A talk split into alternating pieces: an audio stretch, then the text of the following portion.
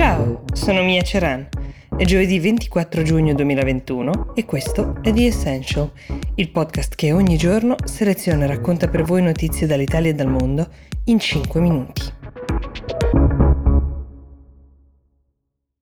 Che cosa sta accadendo tra Chiesa e Stato italiano in merito al disegno di legge ZAN di cui abbiamo tanto parlato? Allora, Intanto ricordiamo che il DDL ZAN è quella proposta di legge contro discriminazioni e violenze motivate specificamente da orientamento sessuale, genere, identità di genere e abilismo. L'abilismo, lo ricordiamo, sarebbe la discriminazione ai danni di chi è affetto da disabilità. Un testo il cui iter abbiamo seguito nei numerosi stop and go tra Camera e Senato e a cui ora si aggiunge un ulteriore elemento di complicazione, ovvero il ruolo del Vaticano che in una nota diplomatica si è rivolto direttamente al governo italiano chiedendo di intervenire su alcuni contenuti del DDL che potrebbero avere ripercussioni negative sulle libertà assicurate alla Chiesa e ai suoi fedeli.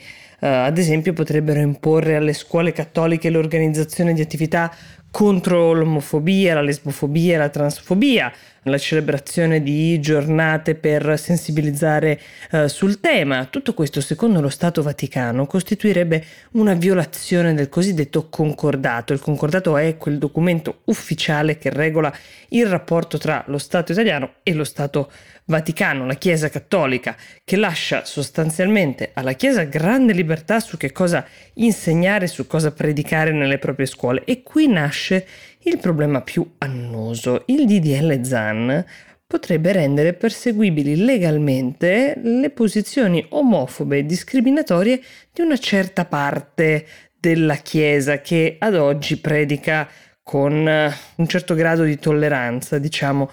La polemica, peraltro, si è accesa su un testo che è stato votato solo per ora alla Camera, non è ancora legge, deve ancora essere discussa dal Parlamento, quindi sorgono diverse interpretazioni sul perché il Vaticano si sia mosso con così ampio anticipo, soprattutto non è chiaro se Papa Francesco sia o meno d'accordo con questa mossa, che però comunque contribuisce, come dicevo, a rallentare ulteriormente i lavori. La discussione sul DDL ZAN va avanti dallo scorso agosto, vi ricordo. Questo tema non da poco si aggiunge alle 70 richieste di audizioni depositate in commissione. La risposta di Mario Draghi fa ben sperare. L'Italia è uno Stato laico e non confessionale, ha dichiarato il Premier ieri, ribadendo quel che lui stesso ha definito ovvio, ovvero che il Parlamento è libero di discutere e di legiferare e che il nostro ordinamento contiene in sé tutte le garanzie affinché le leggi rispettino le norme costituzionali e anche gli impegni internazionali, tra cui il famoso concordato. Una bella lezione di laicità, per carità. Si spera solo che serva ad accelerare i tempi per la discussione e soprattutto che tolga alibi che ancora molti usano.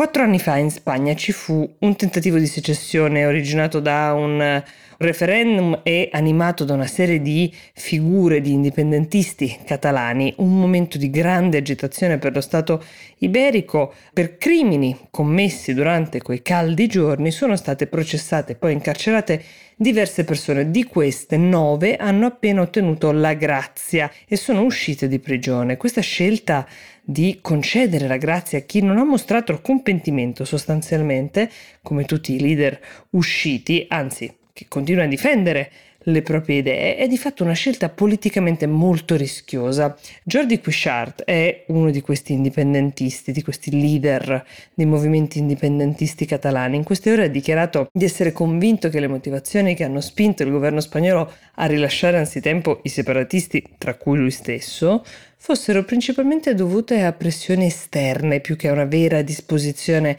al dialogo. Le pressioni di cui parla potrebbero essere ad esempio quelle che hanno spinto il primo ministro, socialista, lo ricordiamo Pedro Sánchez, a fare un'importante concessione al Partito Repubblicano Catalano, dal cui sostegno il governo attuale che lui presiede dipende in Parlamento. La differenza di vedute a monte resta. I separatisti appena liberati sentono di essere stati ingiustamente incarcerati per aver espresso con le proprie opinioni e con le proprie azioni dei diritti fondamentali, tanto da aver avuto in questi anni il sostegno di diverse associazioni umanitarie, tra cui Amnesty. Di fatto questi secessionisti sono stati accusati di sedizione per aver indetto un referendum sull'indipendenza e per aver organizzato delle manifestazioni. Sanchez, dal canto suo, difende la scelta dicendo che è stata fatta come un atto di clemenza che dovrebbe aiutare il Paese a voltare pagina e aprire un periodo di dialogo e di comprensione, però questa scelta è destinata a far discutere ancora e anche ad avere delle forti ripercussioni sul piano elettorale per Sanchez e non solo. The Essential per oggi si ferma qui, io vi do appuntamento a domani e vi auguro una buona giornata.